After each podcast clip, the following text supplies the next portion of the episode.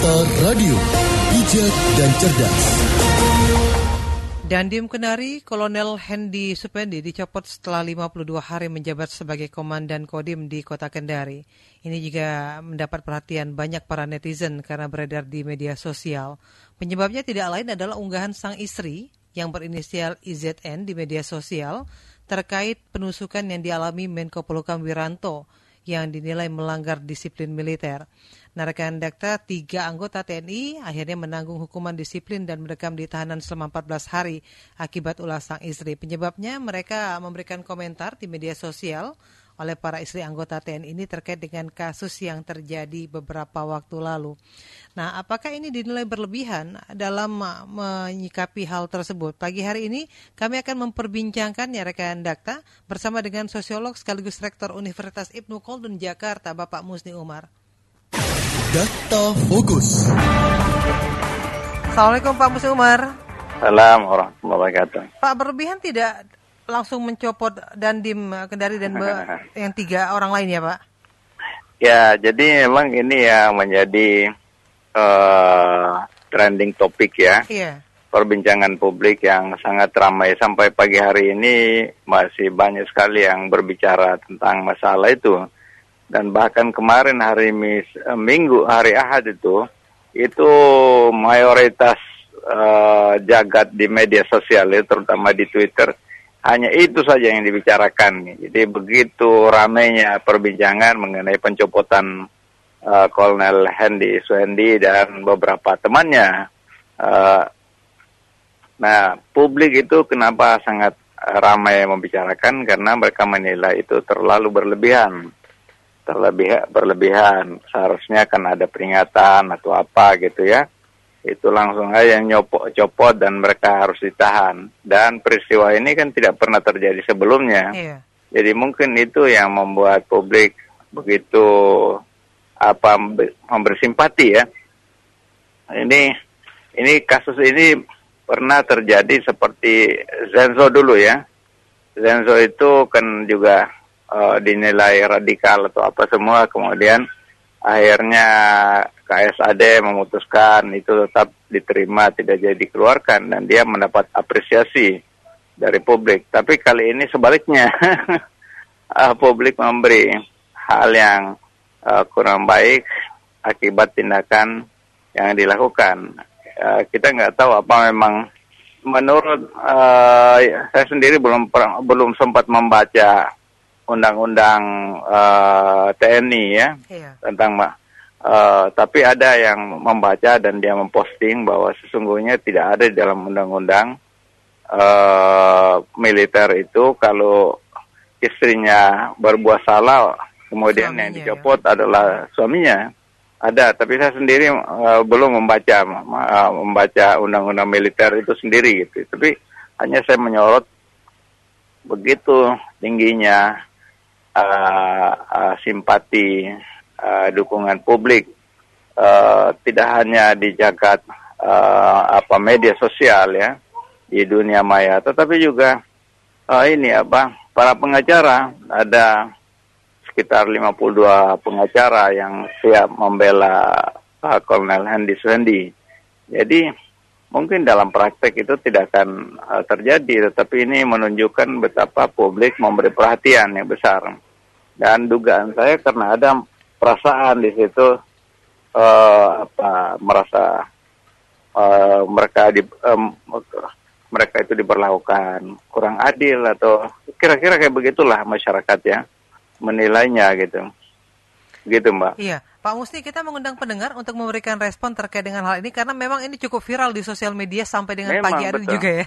Baik, Hmm. rekan Dakta pagi hari ini kami berbincang bersama dengan sosiolog sekaligus rektor Universitas Ibnu Khaldun Jakarta masih menyikapi tiga anggota TNI yang menanggung hukuman disiplin dan mendekam di tahanan selama 14 hari akibat status yang dibuat oleh istri mereka ini yang terjadi beberapa waktu lalu. Nah, apakah ini menunjukkan keseriusan negara dalam penegakan hukum yang tidak profesional atau malah ini hanya berkaca pada uh, kekuasaan semena-mena yang dilakukan oleh pemerintahan? Ya, nah silakan rekan Dakta bisa bergabung bersama kami di 8816363 Dakta. Assalamualaikum. Waalaikumsalam warahmatullahi wabarakatuh. Pak Zen silakan. Baik, terima kasih. Ini yang sangat membingungkan saya katakan bahwa baru kali ini gitu ya yang ada ini. Tapi Hmm. kalau kita lihat pendengar dari uh, beberapa media yang ada di sana di wilayah sana bahwa memang bapak yang satu ini Gandam ini adalah orang yang memang uh, sangat ketat dan memang menjaga uh, daripada para pekerja-pekerja uh, Cina yang ada di sana dan itu uh, apa namanya uh, sweeping terus begitu. Jadi apakah ini juga dicari-cari kesalahannya dari sini karena mengganggu programnya uh, yang sono, yang atas sono, akhirnya istri yang mencuit seperti itu menjadi seperti ini gitu lah. Inilah apakah yang saya bilang bahwa ini sudah zamannya sudah beda banget gitu ya dan memang diada-adain lah dicari-cari begitu aja. Itu aja Hmm. mungkin apa dan sekarang masyarakat malah justru simpati dan menginginkan dicalonkan dari Bupati eh, Karawang gitu kan. Gitu Iya. aja. Gitu aja kalau saya lihat apakah ini juga dicari cari apa bahwa orang yang tegas, orang yang tidak mengikuti atasan akhirnya dicari kesalahan. Nah, seperti ini ngagetin gitu lah oleh oleh. Dia itu jawaban. Hmm. Terima kasih. Baik, terima kasih Pak Zen sudah bergabung bersama kami di belakang Pak Zen. Kita terima kembali dulu Pak Muslimar. Ada rekan Dakta Iya, yang iya. ingin bergabung? Hmm. Iya. Assalamualaikum Dakta. Assalamualaikum Dakta. Halo. Iya. Dengan siapa di mana Pak? Ya, Waalaikumsalam warahmatullahi wabarakatuh. Dengan siapa di mana Pak? Saya dengan Pak Edi, Bu. Saya Pak lagi Edi. di jalan kebetulan. Oke, hati-hati ya Pak, tetap di perjalanan ya, Pak. tapi Silakan. apa-apa, sehat. Dengan. Pak Musti Umar. Ya. Pagi, Pak. Ya pagi Pak. Ya, saya ingin menanggapi topik pagi ini ya di Radio Dakta. Ya, Saya kebetulan praktisi hukum. ya. Saya merasa bersedih sekali atas Hmm. ke mohon maaf ketidakadilan ini menurut saya. Iya. Hmm. Kebetulan orang tua saya juga mantan eh, prajurit ya. Hmm. Jadi saya tahu persis beliau itu seperti apa dan cintanya terhadap bangsa dan negara ini. Hmm. Nah berkaitan dengan kejadian yang uh, Pak Hendi Suhendi, sebetulnya dengan pencopotan beliau saja itu sudah suatu uh, apa namanya uh, hukuman yang berat buat beliau. Hmm. Apalagi baru 55 hari menjabat. Iya. Hmm. Apalagi sekarang masih ditahan lagi 14 hari. Hmm. Hmm. Ini suatu pukulan yang sangat biasa yang dilakukan mohon maaf dalam tanda petik rejim ini terhadap Hmm. ketidakadilan. Hmm. Menurut saya seperti itu. Seharusnya pemerintah atau pimpinannya langsung tidak harus melakukan tindakan seperti itu. Bisa ditegur atau bisa Hmm. di eh, apa namanya? Bahkan istrinya sekarang kan juga di di apa namanya? ada, ada penegangan hukum oleh penyidik kan begitu Iya. terhadap undang-undang IT tersebut. Saya rasa itu sesuatu yang sangat berat buat beliau. Nah, oleh sebab itu saya berharap seharusnya pemerintah, ayolah, tidak perlu harus dengan cara-cara seperti ini. Kalau seperti ini, Hmm. tidak akan ada lagi prajurit-prajurit yang akan berani mengkritisi pimpinan, padahal pimpinan tidak benar. Hmm. Hmm. Doktrinnya doktrin apa perintah pimpinan, padahal pimpinan yang salah, ini yang salah nanti. Kalau dari sisi Hmm. hukum yang Pak Edi ketahui, apakah memang hal yang sama ketika istri melakukan kesalahan, suami yang akhirnya menerima imbasnya, Pak Edi? Kalau kita bicara KUHP, tidak ada. Barang siapa, barang siapa yang melakukan suatu tindakan pidana, itu yang harus menanggungnya. Oke. Saya nggak melihat. Hmm. Dan ta- ya, saya sepakat dengan Bapak uh, Pak yang dari Pak Rektor Mukalul tadi. Ya. Memang saya juga belum baca. Tetapi ini sangat ironis sekali dalam penegakan hukum di negara kita ini. Hmm. Menurut saya seperti itu ya. Jadi saran saya terhadap negara ini, terhadap pemimpin negara ini, terhadap yang pemimpin eh, tentara yang paling tinggi di sana, tolonglah jangan lakukan cara-cara seperti ini. Kasihan prajurit-prajurit di bawah sana yang apabila melakukan salah kesalahan sedikit saja harus dilakukan cara-cara seperti ini. Ya. Hmm. Terima kasih. Baik. Terima kasih Pak Edi sudah bergabung bersama kami pagi Ya, ini. baik. ya. Baik, Assalamualaikum. Di belakang Pak Edi, Pak Abdul, Assalamualaikum. Halo, Assalamualaikum. Iya, Pak Abdul Salam. silakan Bapak. Ya, eh, selamat pagi Mbak Siva Pagi. Pagi Bapak. dan Pak siapa tadi ya? Pak Musti apa. Umar. Oke. Eh, menurut saya sih gini ya, memang di kita itu sekarang era rezim yang aneh ya menurut saya gitu ya. Iya. Hmm. Eh, karena apa? Militer itu kan memang ya tergantung siapa yang di atas sih sebenarnya. Dia Hmm. dipilih, ya kan? Dia pasti akan jadi gerbongnya penguasa. Jadi ada sedikit-sedikit yang eh, terkait dengan eh, kritikan ataupun komentar yang nggak jelas dan sebagainya itu pasti akan di, ditindak gitu. Hmm. Nah itulah menurut saya yang saya kira eh, jadi yang bawah memang benar tadi jadi bingung. Cuma tergantung eh, pimpinannya. Gitu. Karena mau Hmm. jabatan di atas itu kan juga politis juga dipilih langsung. Hmm. Kan.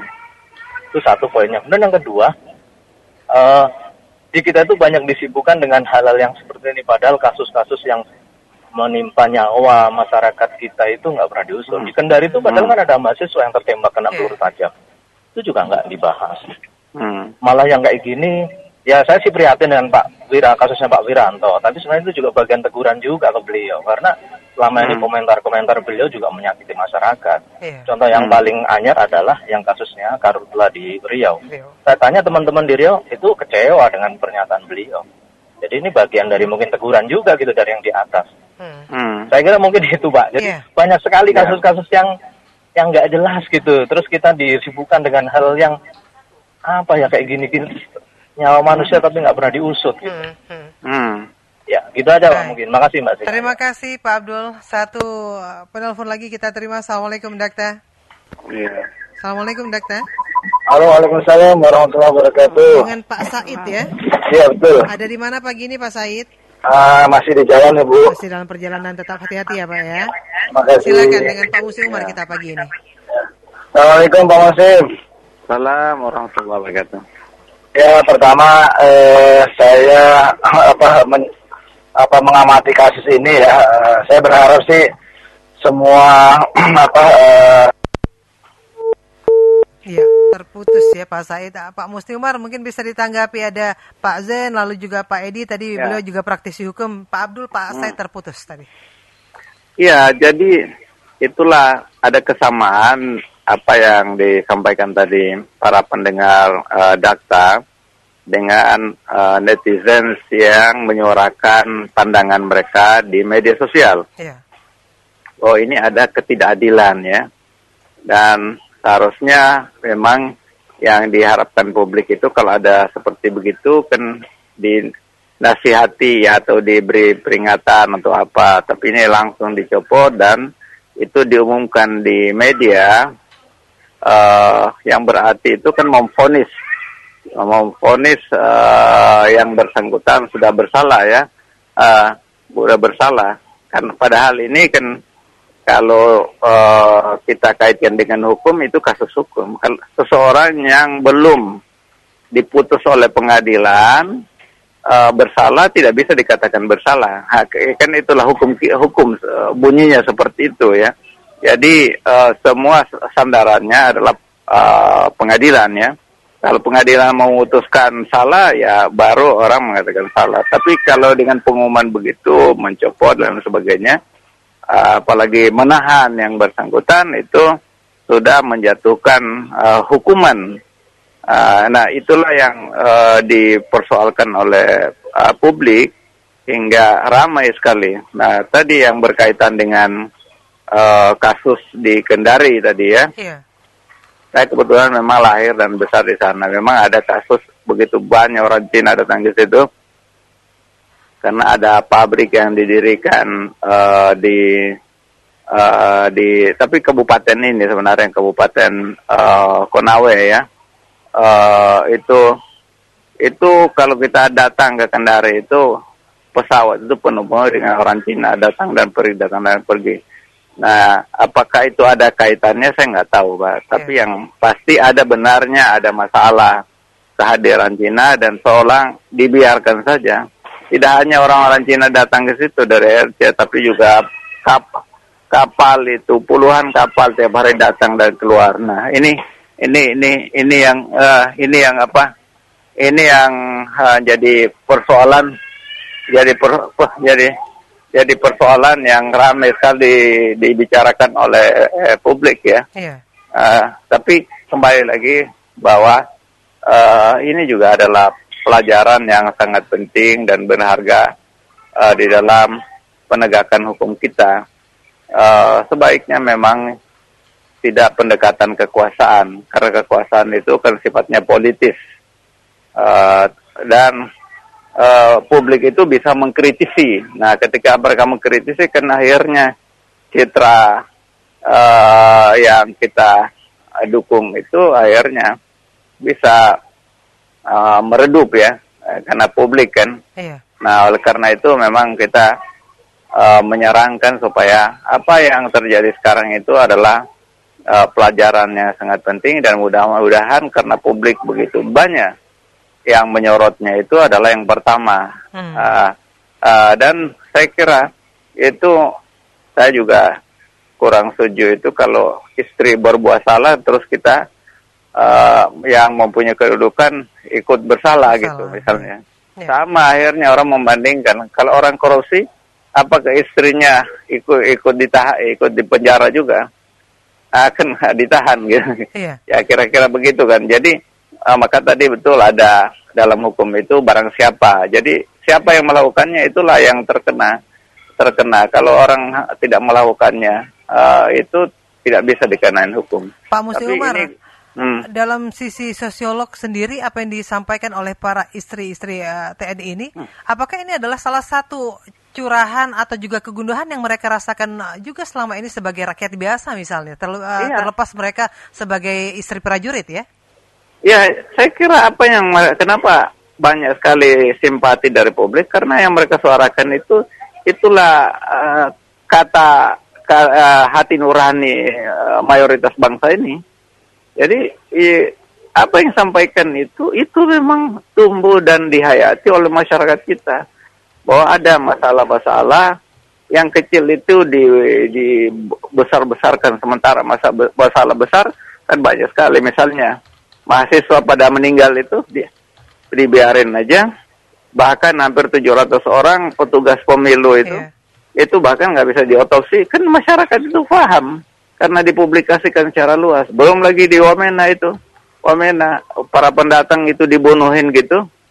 Dibakar ada dokter yang dibakar dan sebagainya. Nah ini ini disuarakan oleh masyarakat dan ternyata yang menyuarakan itu juga ada istri-istri prajurit. Jadi kan ini tidak bisa dilawan nurani itu kalau nurani sudah bicara ya sudah itulah kenyataannya jadi bukan karena apa gitu, menyampaikan kebenaran yang terjadi di masyarakat ya. Nah kita, eh, saya duka tidak ada maksud untuk menjelekkan siapa pun, hanya ingin menyuarakan apa yang ada supaya ini diperbaiki. Nah, kan kira-kira kayak begitu. Baik. Nah kalau kalau semua dibomkam, eh, di dibungkam, eh, dibungkam kan bagaimana gitu ini ya? Kan Negara kita negara demokrasi hanya di dalam menyampaikan pandangan itu mesti mesti bijaksana, tidak menuding dan itu kalau kita baca dari pernyataan istri Kolonel uh, Hendy Suhendi itu kan tidak menyebut siapa pun di situ, ya tidak juga menyebut. Tapi kemudian uh, karena kasus yang tengah hangat itu adalah kasus Wiranto, beliau ditusuk ketika berada di Pandeglang, maka kemudian oh berarti itu yang dimaksud. Ya, tapi bisa juga berlaku pada orang lain kan. Ah, jadi memang ada masalah-masalah dan intinya itu ketidakadilan yang di, eh, tumbuh dan berkembang di masyarakat. Nah, jadi saya kira itu barangkali mbak poinnya. Pak Musti Umar terima kasih waktunya sudah Ya. berbincang bersama Dakta. Ya, ya, Assalamualaikum Assalamualaikum wabarakatuh. warahmatullahi wabarakatuh. Dakta Fokus. Demikian tadi rekan Dakta kami berbincang bersama dengan sosiolog sekaligus rektor Universitas Ibnu Khaldun Jakarta Bapak Musni Umar.